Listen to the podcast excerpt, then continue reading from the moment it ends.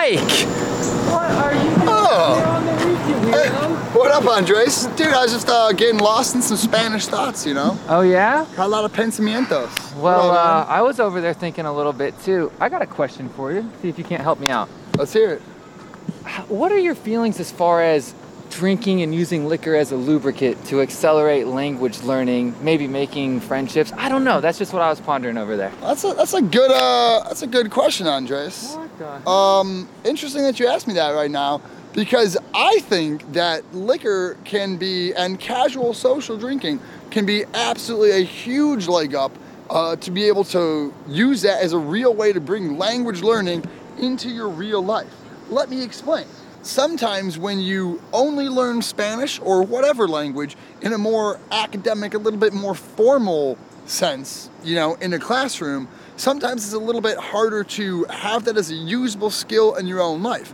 That's why I think using a new language and practicing it when you're out at a bar having some beers with friends, or even inside just having a beer and like hanging out, it can be the perfect way to bring that into your actual social life and be able to use that as a real skill. And I think it will be so much more applicable and a lot easier to remember and use it in other circumstances once you've used it around your friends in a real social situation. Oh yeah, man. Hey, can I cheers to that? Absolutely. To sharpening up our language skills. Let's go. 2018. Miller Lite, not Jack Daniels, but It's all right. It's a close second. Salud. salud. Pues si tuviéramos unas Mahous, unas litronas, venga, macho, joder. Esto va a ser un poco complicado. Volver a entrar en la ventana no me está molando nada, Hay que- pero hay que darle vueltas. hay que hacer una voltereta, vale, Eso cógemelas. ¿Y cuál es el mío? Ah, ninguna puta idea. la, la que seguramente tiene menos. Pero sí que ah, ya, ya lo recuerdo. Pero bueno, so I've got another question for you, Andres. Cool, hit me. Uh, and this goes back to a previous job that I had where I'd have to speak with people from different Spanish speaking countries, you know, maybe from Peru and then from Argentina and then Mexico and then Spain. So when you're speaking to people from different countries in Spanish, would you try to adjust your accent and some of the vocabulary you use to match their dialect a little bit more? So, all right, this is a multifaceted answer. It's actually a pretty big question. And if you're someone who speaks that language quite a bit and then gets around quite a bit on top of that, you're to encounter this issue, to call it something. And my immediate answer is to say, no, don't try to adjust, at least not intentionally. Well, you had a really good point. Do you do that in English? Uh, right, earlier you were telling me that at one point you kind of changed the way you pronounce the double L's because we were making fun of ourselves that we Yeah. can hardly say them the right way anyways. Yeah. But then in Spain they do it one way, like the j a a little bit, whereas in Argentina it was sh, Yeah. right? And we would never do this in English. If I if I picked up the phone and heard a Brit on the other line, I wouldn't go like that, dude. go- All of a sudden, go. I recognize that you're from Britain. So I'll now make it easier on you to understand. Do you understand me now? now the words are clearer.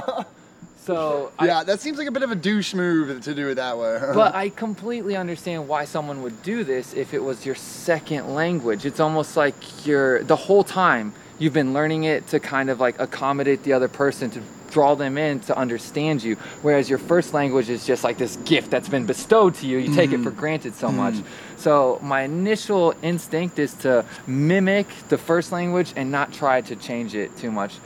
Then, when I think back, the truth is, when I was working in construction after already living in Spain, picking up a Spanish accent, I completely watered that down to nothing and inherited the the Mexican accent.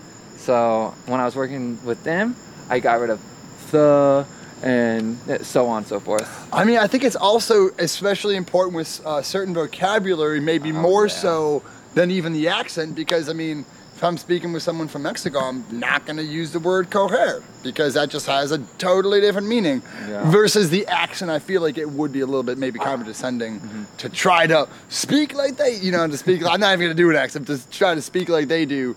assuming that you're making it easy for them. Yeah. Um, yeah. That's All a good right. point. Words definitely, if they change meaning uh, between countries, go ahead and uh, yeah. That always one I would that. think maybe pay more attention to. All right. I got a new one for you, Andres. Let's hear it. El que no apoya, no folla. Oh yeah, I've heard a little something something. El que no recorre, no se corre. Venga. Salud, macho. Salud. Vamos a por otro, ¿eh? Qué buena esa Miller Lite. Boh, qué bueno. Mucho mejor que el puto. ah, joder, ¿cómo se llama? ¿Cómo No, no, no, no, no, No, Mahou. No, la otra. No, un poco que no pasa nada si es un poco largo y lo corto y ya está. Pero a la tercera pregunta que quería hacerte. Mike, why is it exactly that you even got into learning languages in the first place? Or a language for that matter? Um, well, learning a second language, I think, is obviously apart from the one big thing that it is to be able to speak that language and be able to communicate with people who speak that language. I think more than anything for me, it's kind of a uh, it's a way to calibrate my ego. I think I, I think I mentioned this earlier uh, because l- speaking a second language, I'm constantly having my ego inflated by being in cool situations where I get to like show off what I've learned and I get to tell a funny anecdote and have a bunch of people laugh. But at the same time, you're also constantly having your ego knocked down a notch too. Like you'll use the wrong word, or you use so you either just the wrong noun, or the wrong tense, or the wrong agreement of gender between masculine and feminine. It's so it's so funny that something so small can actually take a notch out of your ego too when you're speaking a second Yeah. language, right? Like if you were to do that in English, it would. I wouldn't give a shit. I wouldn't even think about it, but Nor in- would you even recognize it. I, I would hardly even recognize it, and I'd have to wait for the next person to be like, "Oh, Mike, you made a mistake." I'd be like, "Oh, I just probably glanced right over it." Versus with a second language, you just think a little bit harder about everything.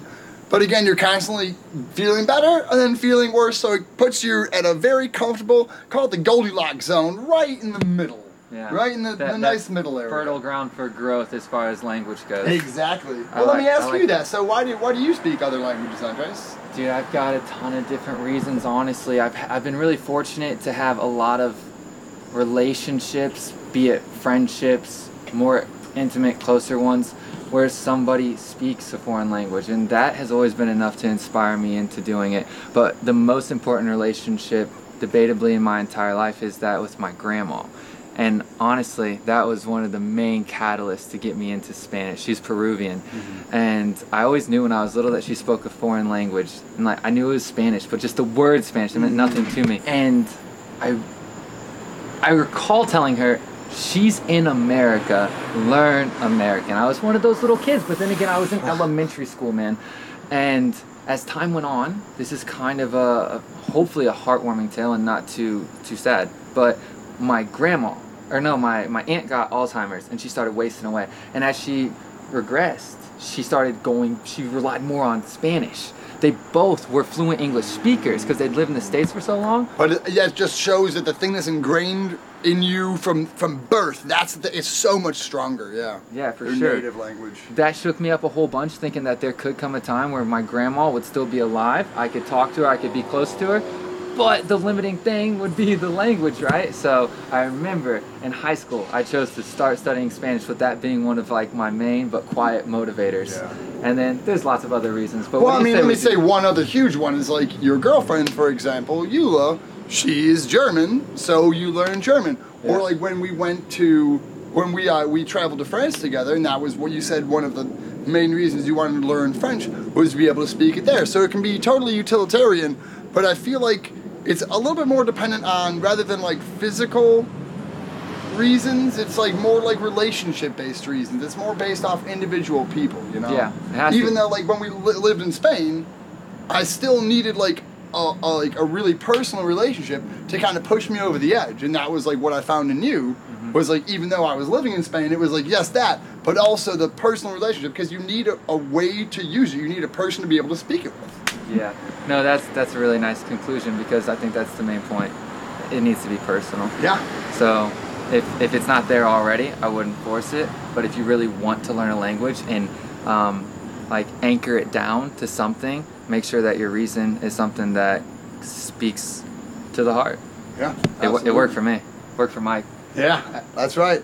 I've got one more. Uh, I got one more brindis. I got one more toast for you. Hell yeah. Ready for it? Let's do it. Hey, Porcifo. Porcifo. Porcifo. We're not gonna explain that one, but you can look it up if you want. no, I think I have one with for you Yeah. too. Oh, let's hear it. Let's, let's do it together, man. Uh, pa arriba, Pa arriba. pa abajo, Pa abajo. pa Pa centro, centro. Pa pa dentro. Venga.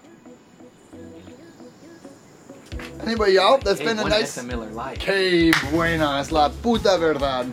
We hope you guys have enjoyed this uh, short episode from Dos Kitties. Anyway, we're gonna be back with season three coming up so so soon. So stay tuned for that. See you guys. Dos y huevos.